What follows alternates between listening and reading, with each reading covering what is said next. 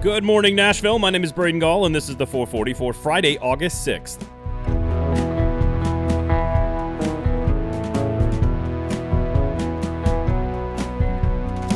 Today on the show, IndyCar visits Nashville in the Music City Grand Prix for the first time. We are joined by Mike Wilson of the Knoxville News Sentinel to give us a breakdown of Vols Camp so far, but we begin with a historic weekend for the great Peyton Manning. Let's say hypothetically, I asked all of you Nashvillians about your biggest concerns about home renovations, buying a new home, a custom build, a remodel, all that stuff. And I guarantee you the answer that would come back the most is lack of trust. I don't know if I can trust these folks to do the job that I want, to make my home into the living space that I want it to be. And my friends over at the Kingston Group know that that is the biggest issue in their industry, and it is why they have built their business model the way they have to remove that apprehension and create trustworthiness in their process that has been successful for over a decade in Nashville. They will take your vision from soup to nuts with a budget on the front end and a process that you can trust. Go look at their website, buildkg.com, and remember the name The Kingston Group. When you are making a big decision about your home, the Kingston Group needs to be your first call. The Titans did not practice on Thursday, so no camp notes today. They will be back on the practice field on Friday and Saturday at 9:30 before getting their customary off day on Sunday. This was the last week of work before things start to look a little bit more like a game week. The Titans, of course, next week will practice Monday through Wednesday before traveling to Atlanta for their first preseason game with the Falcons on Friday the 13th. You know that football season is getting closer when Hall of Fame weekend rolls around. And this one is not only a huge celebration of two years worth of inductees, including a massive 15 person centennial class from 2020, but also the most popular Tennessee volunteer and maybe the most popular football player in the state of Tennessee of all time is going into the Hall of Fame. Peyton Manning heads up the 2021 class that includes Charles Woodson, of course, Calvin Johnson, John Lynch, Drew Pearson, Alan Faneca, Tom Flores, and Bill Nunn. Since the early 90s, when Peyton Manning decided as a teenager to come to Knoxville, this was the only logical conclusion of his football playing career a first ballot Hall of Fame induction speech in Canton. One that I cannot wait for personally, because I am sure it will be nothing short of spectacular. Entertaining, emotional, heartfelt, and probably very funny. The bar is always high for Peyton, but he's done nothing but clear those high bars his entire career, and I expect him to deliver one last time this weekend. Well, at least until we get to start watching him on Monday nights, apparently. The Centennial Group from 2020 will be inducted on Saturday, beginning at 5:30 p.m., and the 2021 class, which includes, of course, Manning and Woodson, will begin on Sunday evening at 6 p.m. Central Time. I guess I would expect Manning's speech to be pretty late in the night, so you should have plenty of time to watch the race and the soccer match. Speaking of volunteer quarterbacks, the four man competition we've talked all summer long about is finally here, and all four guys are taking reps and throwing footballs in Knoxville. And get this the media is actually allowed to watch, and the world has not yet imploded upon itself. It is a mystery of modern science, actually, that is probably confusing Jeremy Pruitt as we speak. So let's bring in Mike Wilson of the Knoxville News Sentinel, who was actually able to watch football practice in Knoxville the last few days to discuss how the quarterbacks have looked and what camp has been like on Rocky Top so far in the first week. That's the first difference. I mean, we haven't seen a, a, practice or anything like this since spring 2020. And I think that was just one day uh, before that shutdown. I wasn't there. I was at the SEC basketball tournament. So I haven't seen a practice since the, the 2019 season under Jeremy Pruitt. Um, but one thing I, I, said to someone else in the media today was just seems like there's a different different attitude, different positivity, a lot more energy. Just felt a little bit different um, in terms of the the way that players are are around each other um, and are approaching everything. And who knows if that translates to wins and losses, but it at least seems like the team likes each other, which is always a good place to start. Well, I can't talk to anyone covering Tennessee and not at least ask about the quarterbacks. You did get to look at them a little bit over the course of the last couple of days. How, how should we talk about this quarterback battle right now?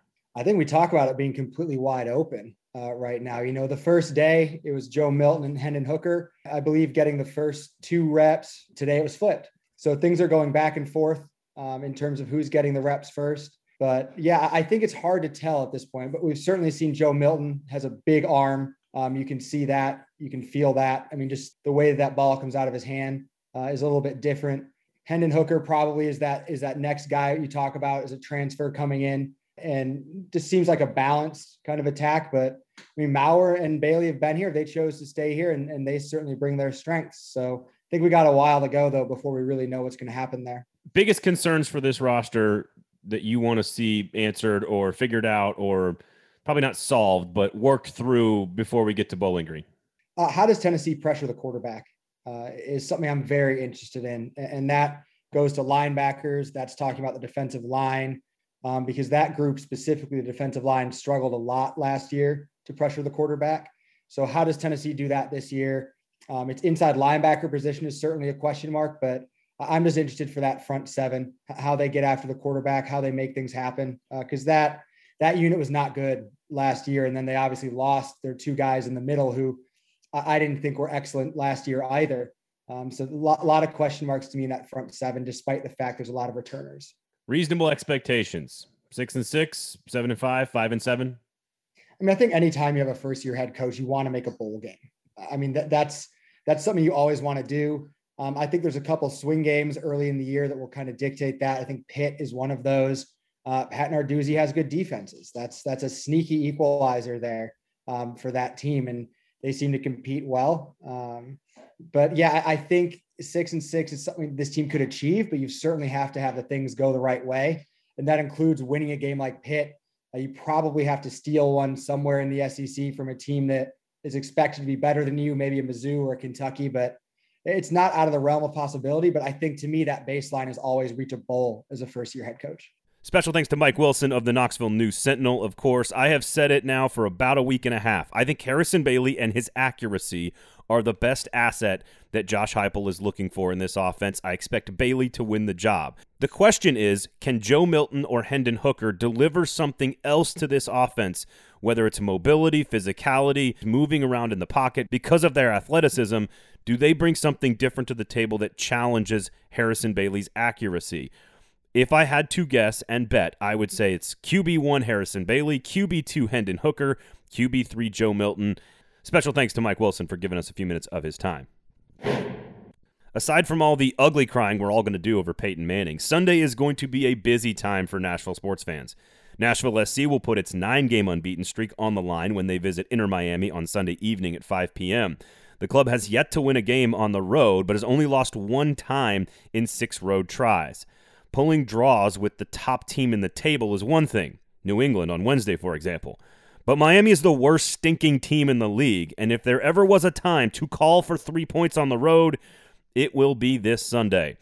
The lineup that Gary Smith deploys, the shape, the form, the personnel will all be very interesting to track after he gave a bunch of his guys time off on Wednesday and still managed to take a point from the top team in the Eastern Conference. The Music City Grand Prix is an all weekend long event that will culminate with the race on Sunday evening. It's tentatively scheduled to start at 4:40 p.m., but you know how these big events can unfold, and I promise I had nothing to do with the start time, but I do approve 4:40 is a wonderful number. There will be practice on Friday that you will probably be able to hear in Germantown, Sylvan Park, East Nashville. Qualifying on Saturday afternoon will be equally as noisy, and of course the main event coming up late Sunday afternoon. Obviously, there'll be a bunch of music played on all those stages set up down there by Nissan Stadium. Acts like Brooks and Dunn, Jamey Johnson, Tim Dugger, Jon Pardi, and DJ Hish. A temporary beach has been set up on the banks of the Cumberland, assuming that no swimming is allowed. Good God, that's disgusting. Family zones all over the place, general admission inside and outside of the track, and of course, 19 video boards scattered throughout the entire premises so that you can take in the 80 lap 2.17 mile course in all of its mixed surface glory, all with the backdrop of the Nashville skyline setting the scene for TV viewers across the world. America's top open wheel circuit is here for the first time, and how we deliver on Nashville's normally awesome promise of a great party will go a long way in cementing this event in our summer calendars. So go to the race, watch the race, volunteer at the race, all of the above. Because if you've never seen a human being strapped to a rocket ship going 200 miles an hour, inches from another human being strapped to his own rocket ship, then you haven't lived. And it's all happening this weekend in our city. We've got a couple of quick Predators notes as well. The arbitration hearing for Juuse Saros has been set for August 18th. As a reminder, teams can still negotiate with players all the way up until that hearing is finished. On the Dante Fabbro front, another arbitration eligible player, the Nashville Predators signed their defenseman to a two year, $4.8 million contract on Thursday. That's $2.4 million AAV or every single year. Of course, Eeli Tolvanen still left unsigned, maybe because they're working on a longer term deal with the talented forward. Make sure you listen to the Gold Standard podcast every single week covering your Nashville Predators. Please rate, review, and subscribe. The 440 is brought to you every single day by the Kingston Group, Nashville's locally owned custom home and remodeling firm. They're an award winning group that's been doing work in this market for over a decade for a reason. They are trustworthy. Go to the website, buildkg.com, give them a call, talk with them about your home, and let them create something that you not only love, but that will make you money as well. BuildKG.com is the website. That's the Kingston Group.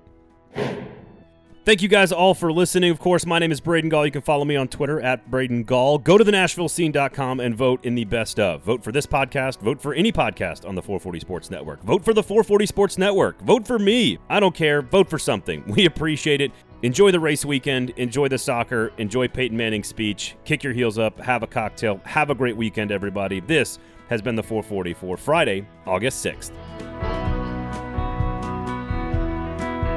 The 440 is a production of 440 Media, written and produced by Braden Gall, music by William Tyler.